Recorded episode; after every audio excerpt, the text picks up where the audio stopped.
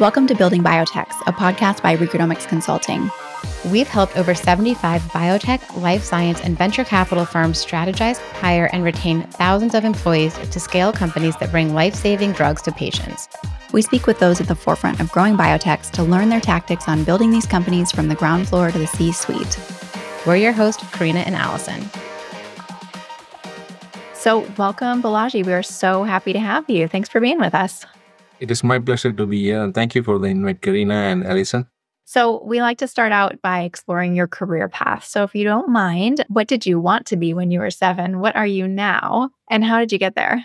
That's a good question. Uh, when I was seven, to be honest, I didn't know anything about what agtech was, what agriculture, and how even the food came. I just food food was on the plate. I just ate it. That's it. I don't know how it was produced. Nothing was there.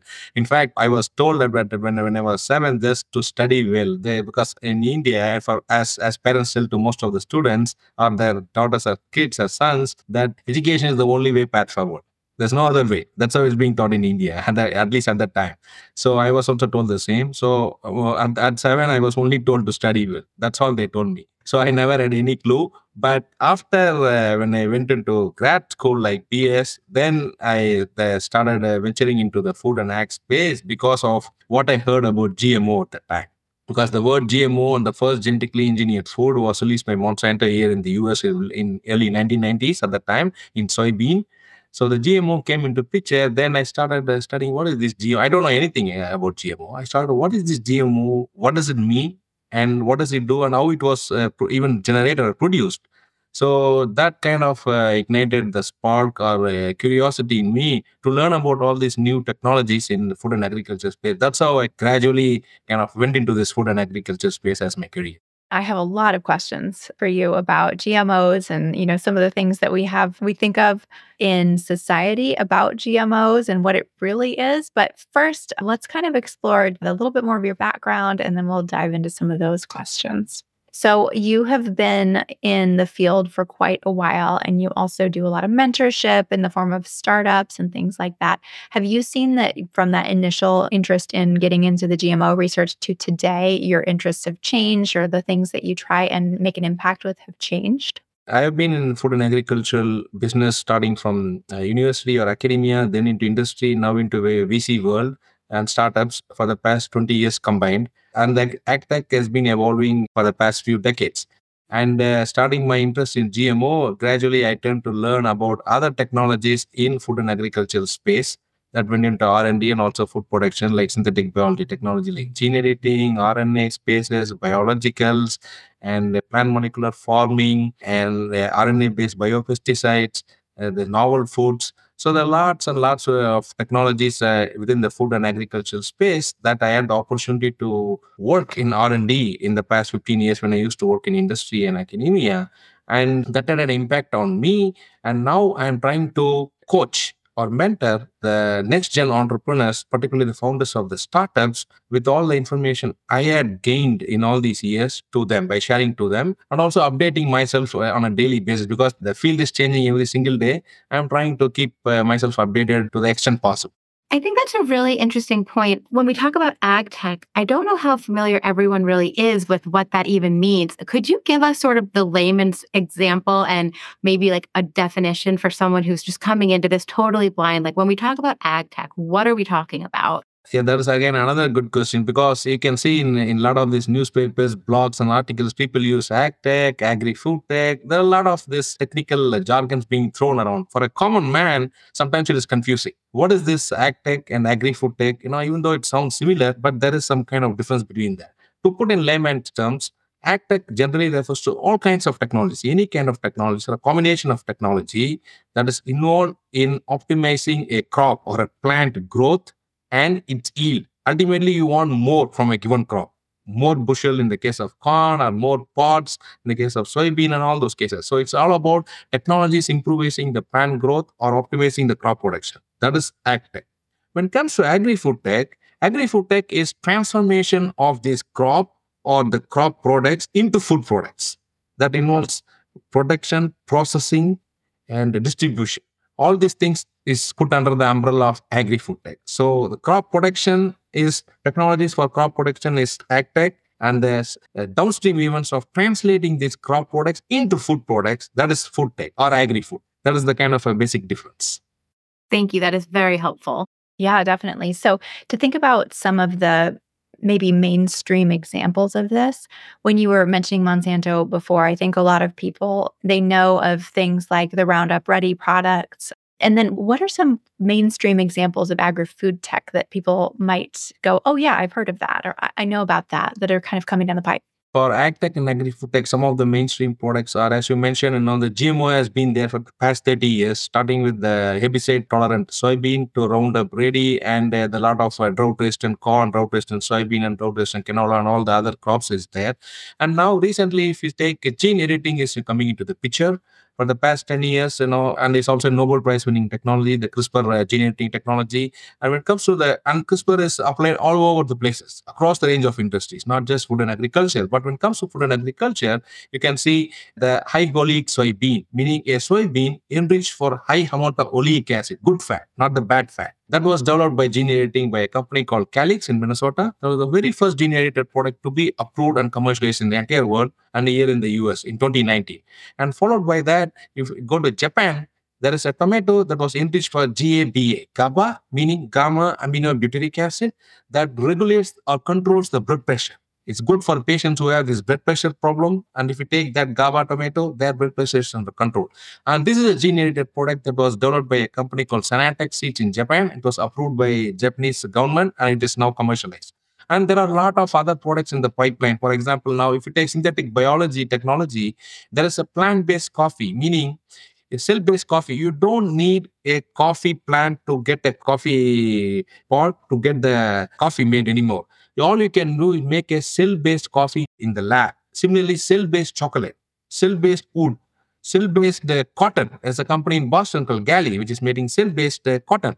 And even now, there is a company in stealth mode in UK. They are trying to make, coming up with the technology to make cell-based wheat, meaning you don't need to grow wheat in the open field to get the wheat grains you can take the cells and make them into a wheat or wheat powder or wheat, or wheat powder. So there are a lot of things that's happening in this ag tech products, and also the meat protein. If you don't want to eat meat like cow or a beef or, or a pork in order to get the meat protein, now the same meat protein is being made in soybean seeds by a company called Moolec the first IPO company. So there's a lot of uh, changes going on in this agri-food tech industry, both using plants as a host and also using microbes as a host to produce all kinds of food and food-related products.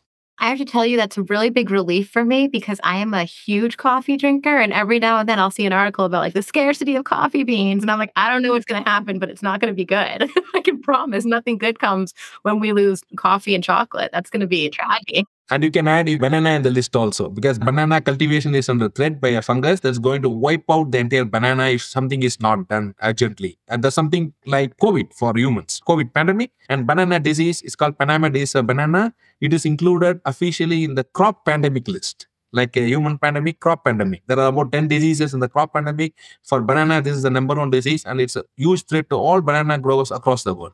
Wow. I had no idea. I mean, I don't care for bananas as much as I care for coffee, but I do enjoy a good banana. So this sounds like a problem I should also be concerned about.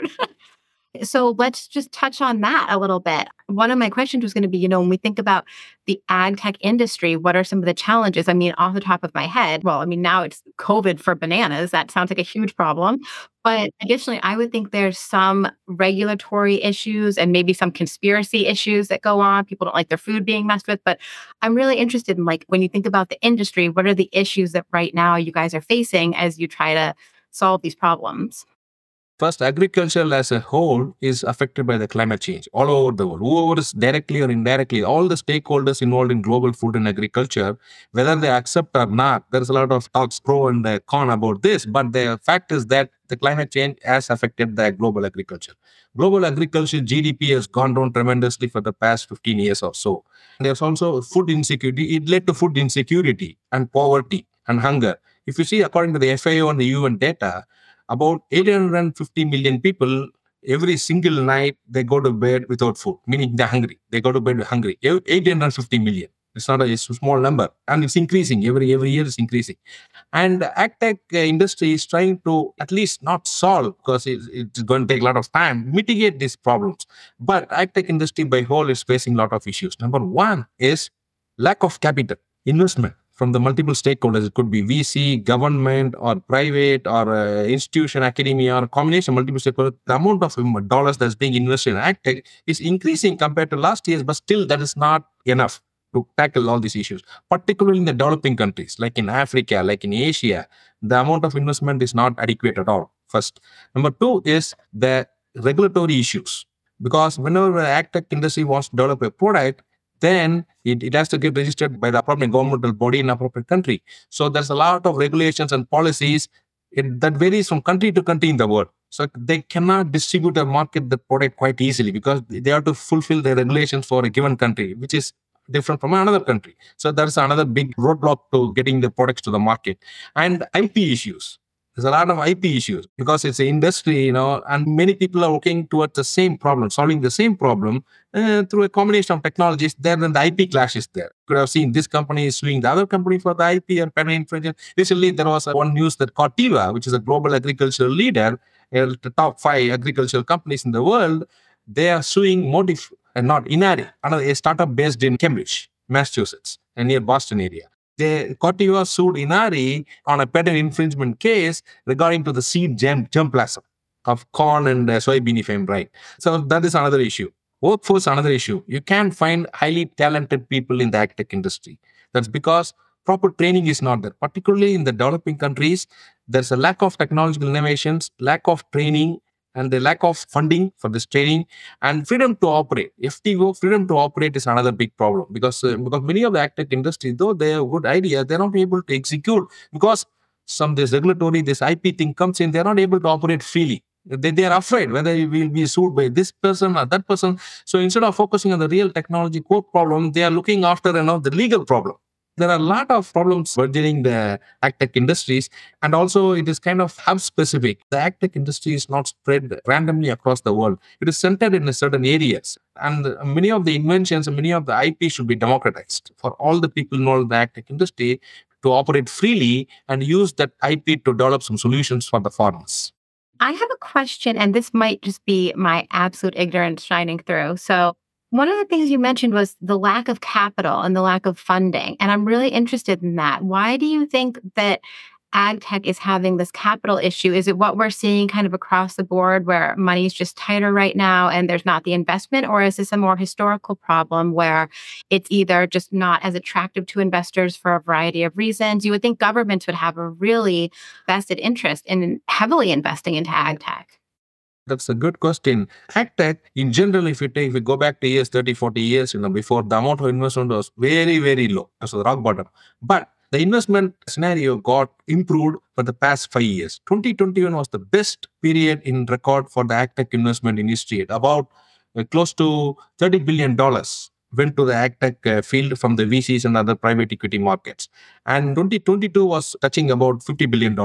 But now this year in 2023, in not only food and agriculture, but across all sectors, the VC market is totally down. And it's a record now. The number of deals that happened, happened now in 2023 is 40% or 50% less from the same time compared to 2021 and 2022. That shows that the amount of investment is going down.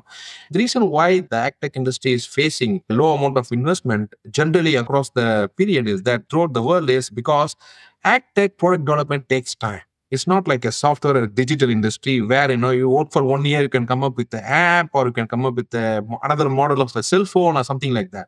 This is 10 years of work. In order to bring one, say, food product or take, for example, a biopesticide or a chemical pesticide, which is used by the farmer to control the pest and pathogens in his field, the spray he does, the chemical spray he does. In order for that chemical spray, the bottle, to reach the farmer's hand, it takes 10 years. The company which is developing has to spend at least 400, 500 million dollars and spend 10 years of their time in order to bring one product to the market.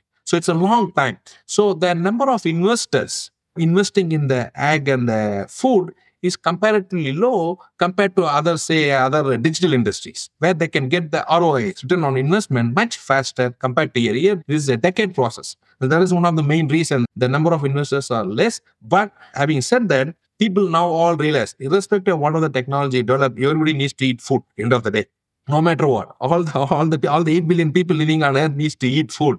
So definitely now everybody realizes, all the stakeholders now realize that however long it takes, whether there is a ROI or not immediately, we have to invest. Otherwise, we are not able to develop solutions to mitigate this climate change, the pest problem, the food insecurity problem. So there is some good talk going on across the stakeholders. So I believe that the scenario is improving as shown in the 2021 data and 2022 data. And probably after this global economic downturn gets a little bit okay, maybe 2024, 2025, again, the picture will come, come back to 2021 state. So that is the scenario now.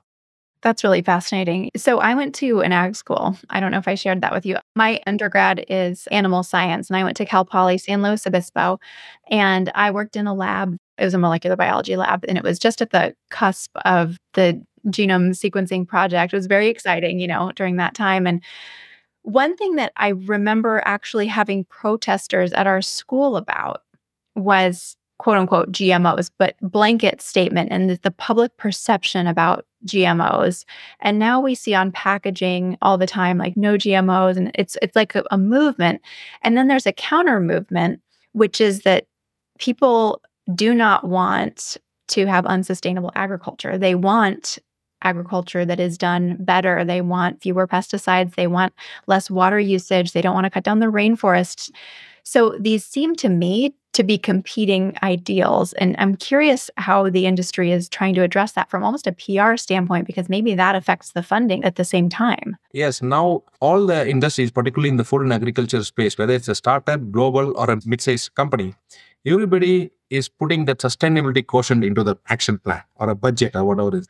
If you take global companies like, say, for example, Nestle, Cargill, they are all the leaders, the number one leaders, and Bunge, all these the big players they are now putting a lot of emphasis not only in terms of the finance investment, in terms of the PR, uh, communication, in all angles to address the sustainability quotient into what they are doing, how the food is being made.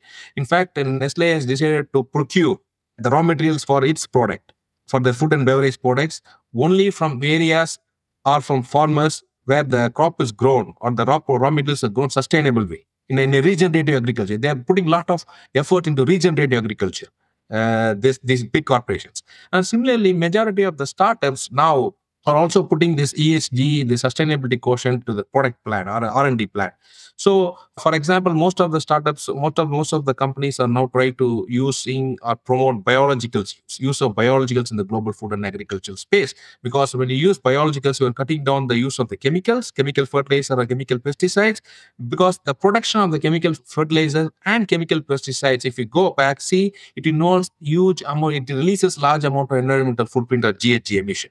So you are not cut down on that. So use less chemical and supplement or complement with the alternative green products like to produce food in a sustainable way. On the whole, the sustainable movement, this climate change, this uh, carbon footprint, reduction of GHG emission, all these things are being talked about not only by the global corporations, but across multiple stakeholders, including consumers, as you said. Now, consumers also want to play a part in this role. They want to know, okay, I'm also playing a small role in this. You know, even though the price is a little bit higher for some of the food products made in that way, some of the consumers are ready to pay that extra back in order to make sure that, you know, they are contributing to save or restore the planet I'm curious, is there a country that you think gets it more right than other countries? I'm pretty sure there's no country that has it perfect, but with every country having its own laws around food and agriculture, when you look at the global landscape, is there one place that you're like, well, if we could just get everyone else to copy this place, things would go better? I originally come from India. Now I am an US citizen, but originally my home country is India.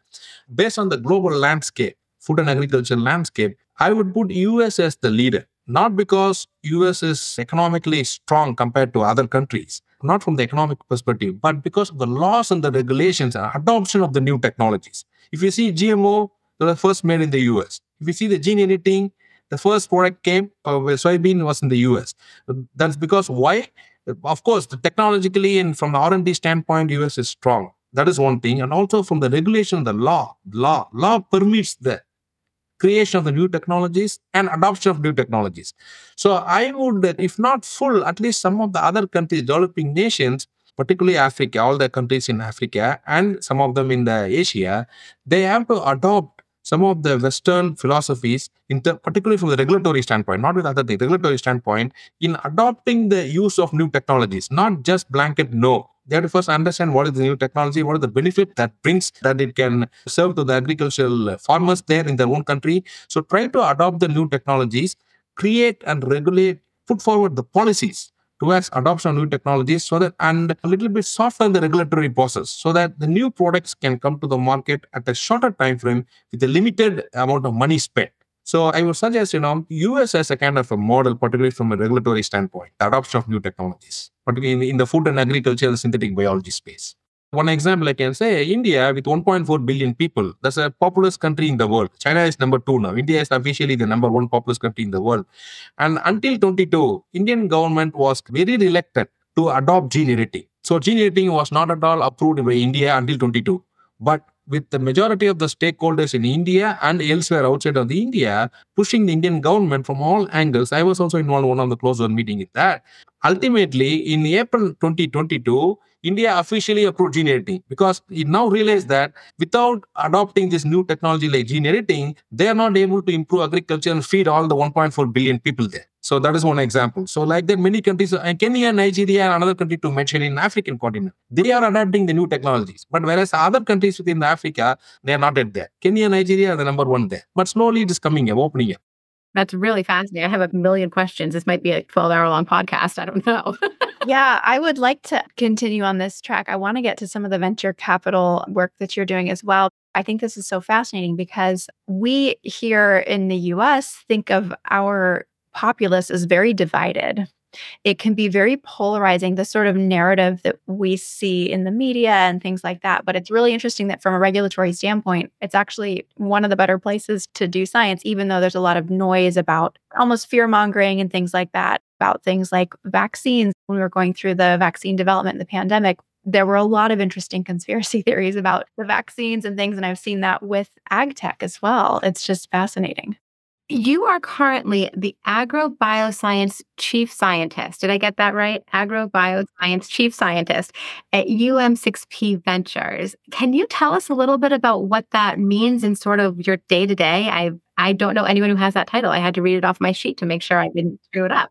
My role uh, there with UM6P Ventures is to help the ventures to find the right technologies, innovations, and the right founders and startups begin those innovations for investing and develop the technology and to see whether that technology can directly or indirectly be useful for food agriculture in Morocco and entire Africa. That's the short summary. So what I essentially do is that I kind of scout, globally scout First, revise the investment thesis area. Which area to invest in a food and agricultural domain? There are so many things to go after. For example, say biopesticide or alternative protein, something like that. And to substantiate my argument with the market and the competitive intelligence report, trend report.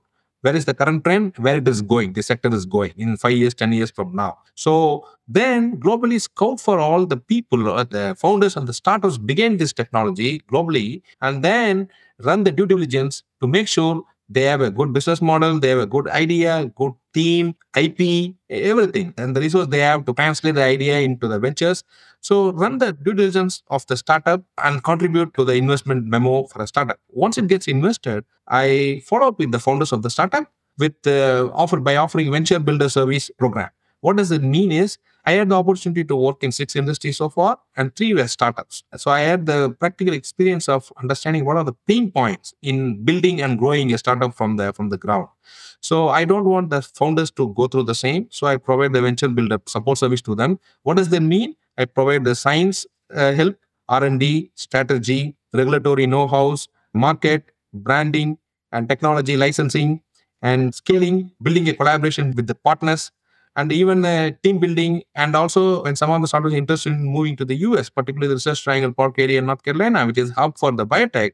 So I kind of facilitate the move. So connect them to the local partners here, and then to find a lab space, to find the office space, to find everything, even uh, connect them to the appropriate vendors for everything. So kind of establish the ecosystem. So this is what I do. Outside of this, I also am um, a scientific advisory board member in majority of the portfolio and non-portfolio startups across the world, not just in the US, even outside of the US. And also I contribute to white papers, being a panel member and a keynote speaker in conferences. So all these kind of you know, collateral work or a soft kind of work I also do to kind of uh, share the information or share what is going on in this particular space to the wider audience.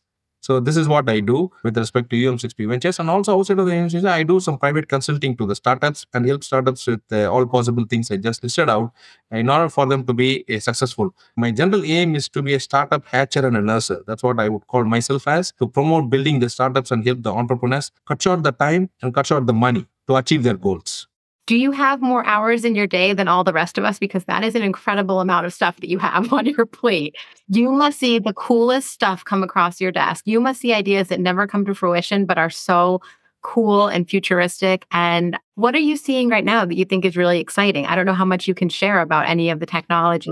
I can say generally, so something, is, as you said, something is confidential, something is not. But in general, particularly in the food and agriculture space, synthetic biology, startups in synthetic, but synthetic biology is a, is a very broad term. There are so many tools that goes into the synthetic biology toolbox. The startups in synthetic biology are emerging and they are ballooning now across the world, not just in the US, everywhere, everywhere. I'm seeing a lot of startups in this space. They're using synthetic biology and the tools in that to solve many of the problems to make animal proteins in plants, to make a dairy proteins, cow milk proteins like casein and beta lactoglobulin. You don't need to cow milk anymore to get the protein. You can get the protein from the shelf and made using microbes by artificial fermentation technology. Similarly, with the egg protein, you don't need a chicken egg to get the albumic protein from the chicken egg white. You can get the same egg made out of yeast or other fungus by a company called Every in California. And similarly, the, as, as I told, the, the plant-based plant cell and plant molecular farming technology is another area that is rapidly expanding, making cell-based coffee, this cell-based chocolate, and some of the company are, are also making dairy proteins in plants. There's a company called BioBetter in Israel. They're using plants to make the dairy protein. They express the dairy proteins in plants. So, and many of the synthetic biology companies also work on these biologicals. They want to make biological biostimulants, biofertilizers, and biopesticides because with this Ukraine Russia war, everybody realized what is the dependence on this chemical fertilizer to grow the plants. The cost of the chemical fertilizers has skyrocketed during this Ukraine, this Russia war. Farmers were not able to buy that because it was too expensive for them to. But if you don't put fertilizer, the crops are not going to grow. So what is an alternative? Why? What is the alternative to chemical fertilizer? That's where this biofertilizer comes. Using bacteria, fungi, and other kinds of nematodes and other biological organisms, they can now make the biofertilizers. And there are a lot of companies growing in this area, and a lot of investment also going into this area. And also, the same thing is biopesticides. You don't want chemical pesticide to take care of your pest and pathogens that's attacking the plants. You want some alternative green solutions. That's where these biologicals and biopesticides also coming into play. And the RNA world is expanding very well in addition to the vaccine side, use of RNA for the vaccines like COVID vaccine we all had, that, there's another application of RNA for the food and agricultural uh, side. That is where you spray RNA instead of the chemical and RNA is going to take care of your plant from your pest and pathogens. And the first product uh, that is going to come from this RNA based control is from a company called GreenLight Biosciences, where I had the opportunity to work for three years. And their product is very close to EPA approval now because you have to get registered with the EPA. They're, they're almost there with the EPA approval. And then they will commercialize and get the first product to the market that will be the world's first RNA product. So, like this, there are a lot of things happening in the space. On the whole, the synthetic biology is playing a major role. And that's why people, eminent people like Eric Schmidt, who was the former Google CEO, and Bill Gates, and all these you know big uh, people, they are putting a lot of money from their own uh, organizations like Schmidt Futures and the Bill Gates Foundation into synthetic biology startups. And there was a report in McKinsey which told that synthetic biology is going to rule the world, rule the economy, global economy. It's going to touch four trillion dollars in the next few decades. Also, another report in BCG, Boston Consulting Group, which also said that synthetic biology is going to disrupt every possible industry, not only food and agriculture, textile, material, construction, you name it, anything. And even the DNA chip. Now we are using computer chips, right, to store our data, right, in the computers. That chip will be made of DNA now in the coming years. You know, DNA will be used as a storage chip and it can store several thousand times more data than the current chip we have. So this is the expansion. The only limiting factor there, we're already doing that, is cost, but that cost is coming down day by day. Yeah, to add to your point regarding the cost, if you talk about the sequencing, sequencing your genome, 10 years ago, if you go back, what was the cost of sequencing a genome? It was in thousands of dollars, right? Nobody was able to afford it except for the big companies which have a lot of money. But now a startup can do that with $100 because now there is a company that is providing $100 genome sequencing. You give your cells, what do you want to know what is in your DNA? Your genome will be sequenced with just hundred dollars. So that is the cost is coming down rapidly with the gene synthesis, genomic sequencing, and all these kind of molecular biology technologies. So ultimately, the food product cost also is going down. With another point to add to our cost is, uh, for example, the plant-based burgers or plant-based products when it was first uh, launched, it was way way way costly than the conventional meat burgers. But if you go now to any grocery aisle in the US or in the European Union, any country, European Union like Germany or anywhere, you can see the price parity is already reached. Similarly, price parity is being worked out for the other food products made using this synthetic biology technologies. We're kind of a little ways away from being able to have steak that's created by bacteria, but maybe not that far. But as far as, yeah, burgers and other products, how close are we to having synthetic biology products that help us with recycling challenging products like plastics and things like that? Synthetic biology again is playing a major role in the first use of the bioplastics because you don't want to use the petroleum-based regular plastic that comes from the petroleum. that That's a lot of climate change, GHG emission, footprint, all those problems. You want to use a biodegradable plastic which can be degraded. So, what are the things? Synthetic biology is now two ways. One, using plants. Some of the companies are using plants to make PHAs, which is the polymer for the plastic, and using plants. The company like Yield, Yield 10 Bioscience, which is based in Boston area, that's one of the premier company on the plant side, which is in the bioplastic category.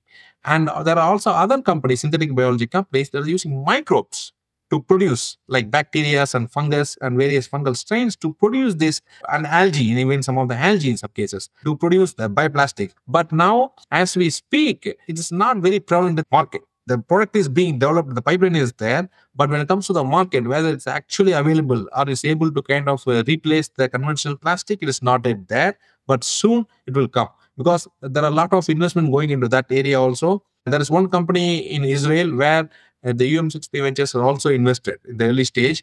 Uh, that company is called Biotic. That company is trying to use marine algae that can use seawater seawater, not the drinking water or the fresh water. You can use seawater with salt. The algae can grow and it can produce this biopolymer for plant, which is a replacement for the plastic. So plastic industry is growing, growing very well. And recently, last week also, there is a venture capitalist group in Houston. and they also invested in a San Diego-based algae company that is trying to produce the bioplastic, about five million dollars. So industry is uh, catching up on that. But to be honest, we are not at that we are in the process. It's going to take some time before a bioplastic hit the market and is being used to produce all kinds of products that the regular plastic is being used now. It's exciting though. It's good to see. And again, we'll have to deal with the price parity issue. When we do see those things enter the market, they will be more expensive at first and people will have to choose to spend their money there. Any product coming out of these novel technologies in the first few years, it is going to be expensive. But as day goes by, it gets cheaper. Similar to iPhone, right? When iPhone was launched 10 years ago, right? When the first iPhone version was launched, what was the cost of that? Not all the people were able to afford at that time. But now you see, every one of them has at least one or sometimes two iPhones or iPad, everything, everything related to i. Because why? Because it's now accessible or affordable. People are somehow able to buy that. Similarly, they put that analogy to the synthetic biology food product that's going to enter the market. Day goes by, years goes by, if the technology innovations, the cost is going to come down. Switching gears slightly, I wanted to touch on something really quick. So, we talked about how you do a lot of mentorship and advising. I think you have a really unique perspective because you're, for the most part, advising people who are getting into this ag tech space, which we've talked about has a lot of challenges. When you're talking to these new founders or people who are interested in going into this space, what do you tell them? What's your advice? And what are some things that new people who want to explore this field should be aware of before they jump in with both feet? That is a very important question. So, from talking to different uh, startups globally, what I understood, and also from my own experience of working in startups before, what I can say is that first, the startup founders who want to venture into the ag tech or start a company in the ag tech and the food tech world is to first is to understand the problem they are trying to solve. What is the problem first? And what is the solution they are trying to bring to solve the problem? There should be a problem solution fit. They have to validate the problem solution fit. If the fit is not there, then that's a problem. There's a problem solution fit is one point. Number two is team you should have a team, solid team with good complementary skills and trust to execute the idea and to have and novel, scalable ideas and technology to implement the ideas. And the other thing, major thing is that network. People who, most of the founders of the startups, if you see, they are from academic world. They did a postdoc or they probably work for a couple of years in the industry and then they want to enter into the startup world. They want to become the founders of the startup. They are good in ideas and science. I'm not discounting on that. The only problem I see is that they don't have a network in two places. One, in industry. They don't have a network in industry. Number two is they don't have a network in the investment world. Whom to reach out to capital what are the sources of the capital? Where the capital is? How to how to get to the capital? Most of the founders they don't they know only grants. Like you know from nsf or nih you know usda this kind of non-dilutive funding from the grants. On top of that they lack the idea. Like you know there is something like angel investors you can reach out to crowdfunding is there and also you can go to the vcs family office other avenues to reach out to. For that unfortunately you need a network in the investment landscape. So that is uh, lacking and another problem I see is that non clarity with the IP. They are not very clear with the IP, where they stand with the IP, whether they have IP or they want to license the IP from somebody else not to start the startup. So the lack of clarity with reference to the IP and the freedom of issues. Another thing is that business knowledge or the market, competitive and market intelligence is lacking or inadequate. If they have one, it's not enough. Because if you want to develop a startup, you want to know who are your competitors, who are the other people who are doing exactly the same thing as you are in terms of the product development, and how different you are from them. That is your USP, unique selling point. That USP should be very clear and crisp. But when you want to raise fund from investors and other people, right? And these are some of the challenges uh, I see. I see with reference to the startup the founders. It seems to me that when we think about saturation of different spaces, when we work with most of our clients, they're in the human health space and they're thinking about this or that cancer therapy, neurodegeneration. There's a bunch of hot button issues and they're pretty saturated. There's a lot of companies that have tried a lot of things. There's a huge history of drugs on the market that have either failed. And we, we've talked to other venture capital folks who have said, you know, a big part of their funding decisions are looking at the past IP and how did that perform, the related IP, how did that do? Were there toxicity issues, things like that. It seems to me that the ag field would actually be a lot more wide open for a number of reasons. First of all, the initial trials and things like that are not human health related. So you're not trying to put things into humans at first. You are later on, we do want to eat these products and things like that. And then just less has been done. It's more of a blue ocean. Am I wrong on that? Or is it pretty saturated actually? you are kind of yes or no i would say in the middle ground i would say because uh, it depends on which sector within this food and agriculture targeting because as i said you know the food and agriculture agtech is a broad umbrella and there are many subdomains or subsectors within that. Depending on which sector is that for example we take this alternative proteins i'll give you a classic example. That includes plant-based food cultivated meat and precision fermentation based uh, food products. That industry if you take just precision fermentation there are about 500,000 companies working working around the world for making different products. If you take plant-based, it's even more than that. Maybe more than more than 1,000 is working right now. If you go to the Good, Good Food Institute list, they have a list of who are all the companies across the world. The list is growing day by day. Every every single day you go, the list is refreshed with a few additions of the companies. This alternative protein sector, for example, is getting saturated or is getting close to that at least. Whereas if you take the other sector like soil health, everybody now understands that soil is the key. It was neglected for a very long time. They all said the soil is there. If you just put throw in the seeds, throw seeds there, it's going to grow and then it's going to produce the fruit or the grains or whatever is there. But they don't understand, you know, it doesn't happen. Now the soil is degraded. It was not like before 30, 40 years. It's got polluted, got degraded. There is no nutrients in the soil anymore. So soil health has become an important topic from academia to global corporation to startup everywhere. That was neglected, but now slowly with the regenerative agricultural movement is getting limelight now. And the number of companies, when you take working on the soil health, soil health diagnostics, were very few. You can just count at the time. There was nothing. But now you can see there are many companies entering into the space. For example, trace genomics in California, Biome Makers in Spain, and you have pattern ag again in California. So like that, there are slowly number of companies are coming into the picture. So depending on which subsector in the broader food and agricultural domain, the either it is getting close to saturation or in some cases it is just starting but definitely not to the range of clinical companies or therapeutics or the human drug companies because the number of companies there is more and the number of investment is even more The number of VCs who is investing into that space is far, far, far higher compared to the number of VCs investing into the food and ag space. It is really interesting, though. I watched a documentary not too long ago about soil health, and it seems so obvious when you're watching it that, like, yes, of course, this would impact everything the climate, how food grows, but it's like you don't think about it because it's just there. But the documentary was fantastic. I just can't remember the name of it off the top of my head. So I am super interested in your answer to this next question, which is what is your favorite book or a book you think that everybody should read?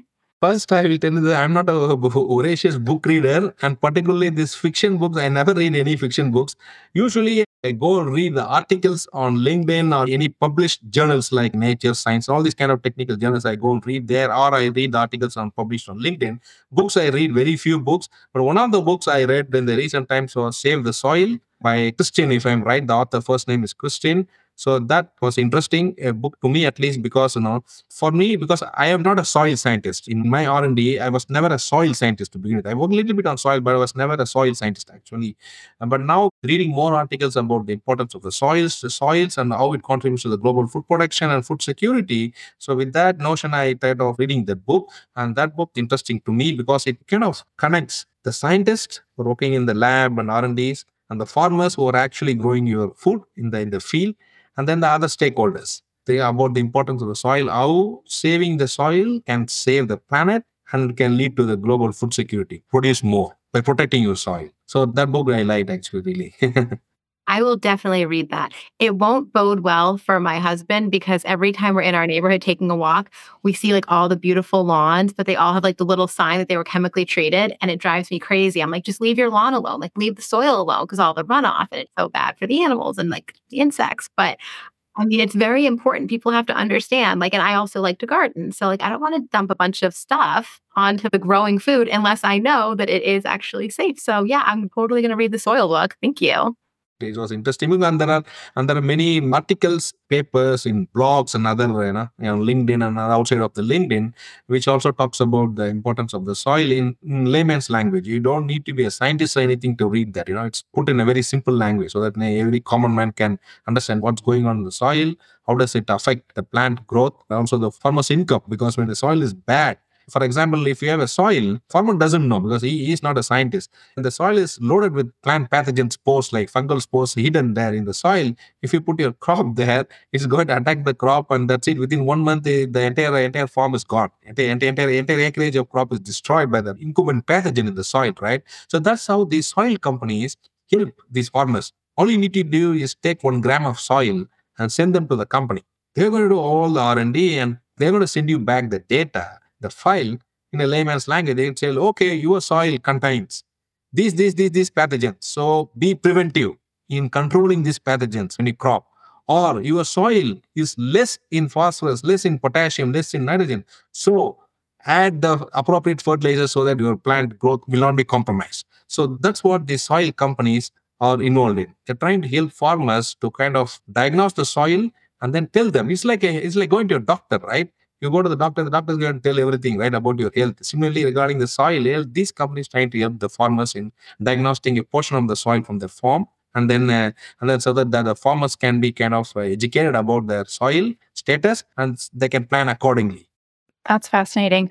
So, this is reminding me of a problem that we have in the horse industry, which I'm an equestrian, but we're finding a lot of nutrient deficiencies in horses. And it's because soils have been depleted to an extent where the normal minerals and vitamins you would expect in a quality hay are just not there. So we have a couple of things we do. We send off fecal samples, first of all, to see what was left over after the mm-hmm. horses had consumed the hay. And we also send off the hay samples to see what the sort of first product, the hay, before it gets digested, we see the whole range. And we know then what to supplement our horses. It would be so much easier if people supplemented the soil to begin with. so that we don't then have to supplement all of the individual horses for their these mineral and, and nutrient Yes, there's a cost factor involved to that also. I'm sure that that is rampant in human health too, and we don't even really realize it. Or we, with horses, you're feeding them one thing, so it's easy to know what the cause is. with humans, it's a lot different. It's a huge problem. We can talk to you all afternoon. This is so fascinating. Obviously, this is hitting close to my scientific origins. I just love it. But for people who want to continue the conversation with you, maybe they're interested in funding for their ag tech company or they want to, you know, get your advice on their startup, where is the best place for them to reach out to you? So LinkedIn is the best place to reach out to me. Well, thank you so much. We won't keep you much longer, but this was so fascinating and I definitely will send folks your way. Thank you so much. This was great. Thank you. It was my pleasure to be with you to spend the time with this morning and share a little bit about the ag tech and the food tech industry. It was nice talking to you both. Building Biotechs is brought to you by Recruitomics Consulting. To find out more about Recruitomics Consulting and how our fractional talent management consulting services are helping biotech and life sciences companies grow more efficiently and retain employees, visit www.recruitomics.com. And then make sure to search for Building Biotechs, a podcast by Recruitomics in Apple Podcasts, Spotify, and Google Podcasts, or anywhere else podcasts are found. Make sure to click subscribe so you don't miss any future episodes.